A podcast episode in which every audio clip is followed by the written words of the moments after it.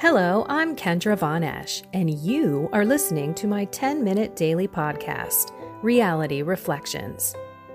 I bought into what this world said would make me happy money, prestige, power. And hey, if it feels good, do it because life is stressful, so party hard. Do whatever makes you happy. But that didn't quite work out because I felt even more insecure, full of fear shame, and anxiety, and never, ever good enough. Then God found me and flipped my reality upside down and transformed my life. And I want this for everyone. So I left my executive career to help others find true acceptance, supernatural peace, joy, and love that only comes from a relationship with God. Here is my reality reflection for today. God gave us a spirit of courage, of courage to speak truth. Sometimes the hard truth in a loving way. The truth in a loving way that was what kind of came out during my readings and prayer this morning. So let me read you the gospel. okay, it's Mark chapter 10, 32 through 45. The disciples, key point here, the disciples, which is what you and I are called to be, were on the way going up to Jerusalem and Jesus went ahead of them. They were amazed, and those who followed were afraid. Taking the twelve aside again, he began to tell them what was going to happen to him.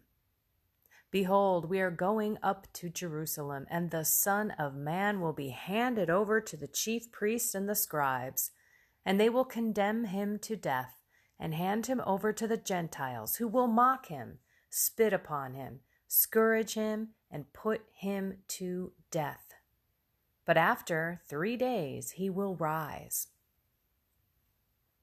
Then James and John, the sons of Zebedee, came to Jesus and said to him, Teacher, we want you to do for us whatever we ask of you. He replied, What do you wish me to do for you? They answered him, Grant that in your glory we may sit, one at your right and the other at your left. Jesus said to them, you do not know what you are asking. Can you drink the chalice that I drink, or be baptized with the baptism with which I am baptized? They said to him, We can. Jesus said to them, The chalice that I drink, you will drink. And with the baptism with which I am baptized, you will be baptized. But to sit at my right or at my left is not mine to give, but is for those for whom it has been prepared. When the ten heard this, they became indignant at James and John. Jesus summoned them and said to them, You know that those who are recognized as rulers over the Gentiles lord it over them, and their great ones make their authority over them felt. But it shall not be so among you. Rather, whoever wishes to be great among you will be your servant Whoever wishes to be first among you will be the slave of all. For the Son of Man did not come to be served, but to serve, and to give his life as a ransom for many. I mean, that's a loaded gospel, no doubt. But the end was the point to me in summary. Let's not be boastful and try to sit at exalting places, make ourselves known, right? Like spout and preach, but yet at the same time don't live our lives that way. Let's live our lives serving others. And when I say that, I don't mean like as a slave, serving others with love the key to any relationship is spending time with that person, getting to know what they like and they don't like. And then, honestly, it's just trying to make their life easier, happier, more loving. And by doing things that that person appreciates, they're going to feel that. You've gone that extra mile. You've done that sweet thing. You've loved them and served them. And I look at my vocation as a wife to serve my family. The boys don't live here anymore, but today Trevor is bringing Frankie. We're going to see Frankie. We're going to Wednesday, Thursday, Friday, Saturday, Sunday, Monday. Oh, my husband is so excited. All we've been talking about is Frankie, Frankie. So we're super excited for that. It's a long weekend here. But it's my duty as a wife to take care of my husband, to pray for my husband, you all know for the past, I don't know, three weeks now, I've been praying daily deliverance prayers out of the book Deliverance Prayers for the Laity by Father Ripperger, who's an exorcist priest. They have been so wonderful in my life and have given me a lot of comfort because I pray directly for the people that I am involved in. So, being a wife and a mom, even though those children did not come out of me through marriage, they are here and their mother has passed away. So, I feel even more of a role in their life as a mom. But to pray for them and prayers of protection and knowing that I'm doing what I can in the most powerful way by keeping evil away because this world is a lie, lie, lie. And so that's where my next phase went, right? So, okay, it's talking about the truth. And yes, I've had many a conversation about faith with both of those boys and my husband. There's no question I talk about that. But when it comes to the world and how we have been lied to, how the culture has truly manipulated every person especially in America, tore at the core of the, the mom, the father, and family. And I bought it. 42, 43, 44. I mean, seriously, I bought it. I bought it most of my life. I'm 50. That's it. You know, I mean, even during my journey, it was more about me learning about the ch- the church and the teachings and then accepting those teachings and then understanding that oh my gosh the world has been truly the evil devil the ruler of this world has been lying tearing the fabric of the family apart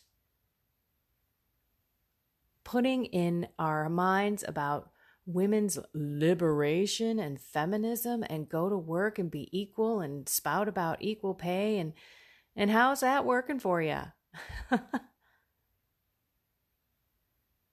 Did you think maybe they also wanted to rip the family apart, get your kids in school so they can indoctrinate them through that horrible schooling system that I was raised in?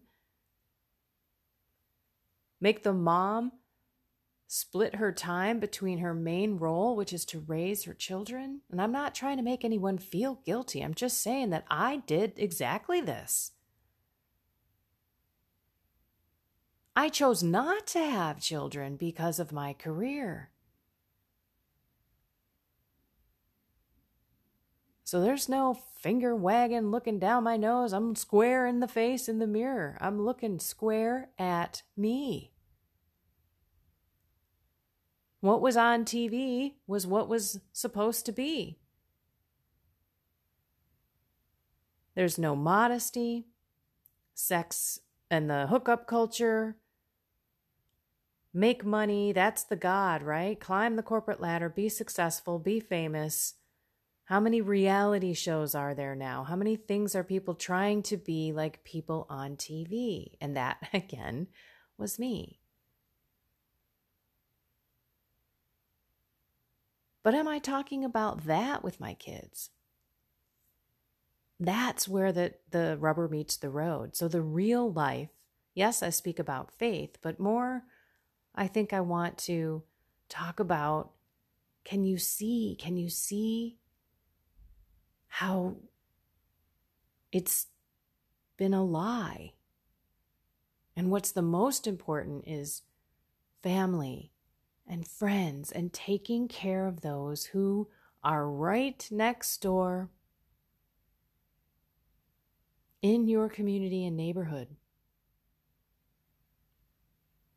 You don't have to quit your job and go podcast and put your ministry out there in like a big, big way, you can continue to pray for this world, for the reparation of sinners. Remember the three beautiful points when you offer a sacrifice up or beginning to pray or anything really. Like you should continue to pray to the Lord to have, you know, mercy on sinners. So it's for the love, you know, Father, I'm offering up the fact that I am hungry this morning and I'm not going to eat. I'm offering that up to, for the love of you, for the reparation of sinners, and for those who are indifferent to the Immaculate Heart of Mary. And I'm offering it up for all of those who are so hungry for you, God, who are hungry for the true, the good, and the beautiful, who are hungry to connect with you in the earth and the beautiful nature around us. Lord, I pray that people can put their phones down and disconnect and go outside breathe in the beautiful air. Listen to the birds and the sounds, the wind whistling through the trees, feeling sunshine on your face or raindrops on your skin. Smelling the air before it rains, or taking in that cool breeze in the fall.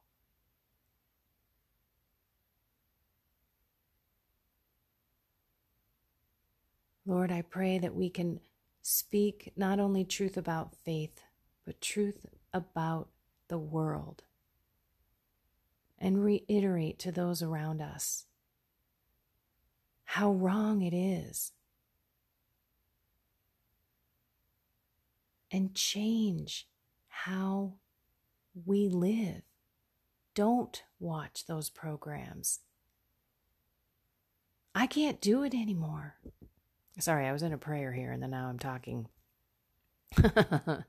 I can't, I mean, we turn on things and I say, oh my gosh, turn this off. Like, even my husband is disgusted by what is on TV. I wish I could get him away from sports, but that's just not going to happen. So he puts in a hard day at the office and he comes home and I give him the remote. I don't even have the TV on at all during the day. He comes in, turns it on. It's sports, pretty much. An occasional rerun of a sitcom, but nothing that we watch that's like prime time kind of TV. We don't have Netflix. We'll watch an occasional movie here and there, but I can't do it anymore. And and even the commercials, I now anymore with the commercials, I'm like, what is going on? And it's so blatant to me. So, okay, what is the point of today? We need to be, you know, bold and have courage in the truth, but with love. So let's not shy away from things because it's uncomfortable They're going to call you conspiracy theorist. Screw that. Yes, I said that. Screw that. That's crap anymore. And yes, I said that.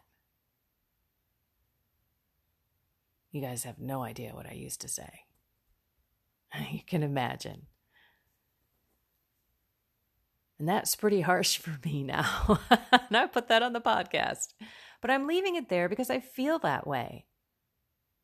No more. Don't bite your tongue.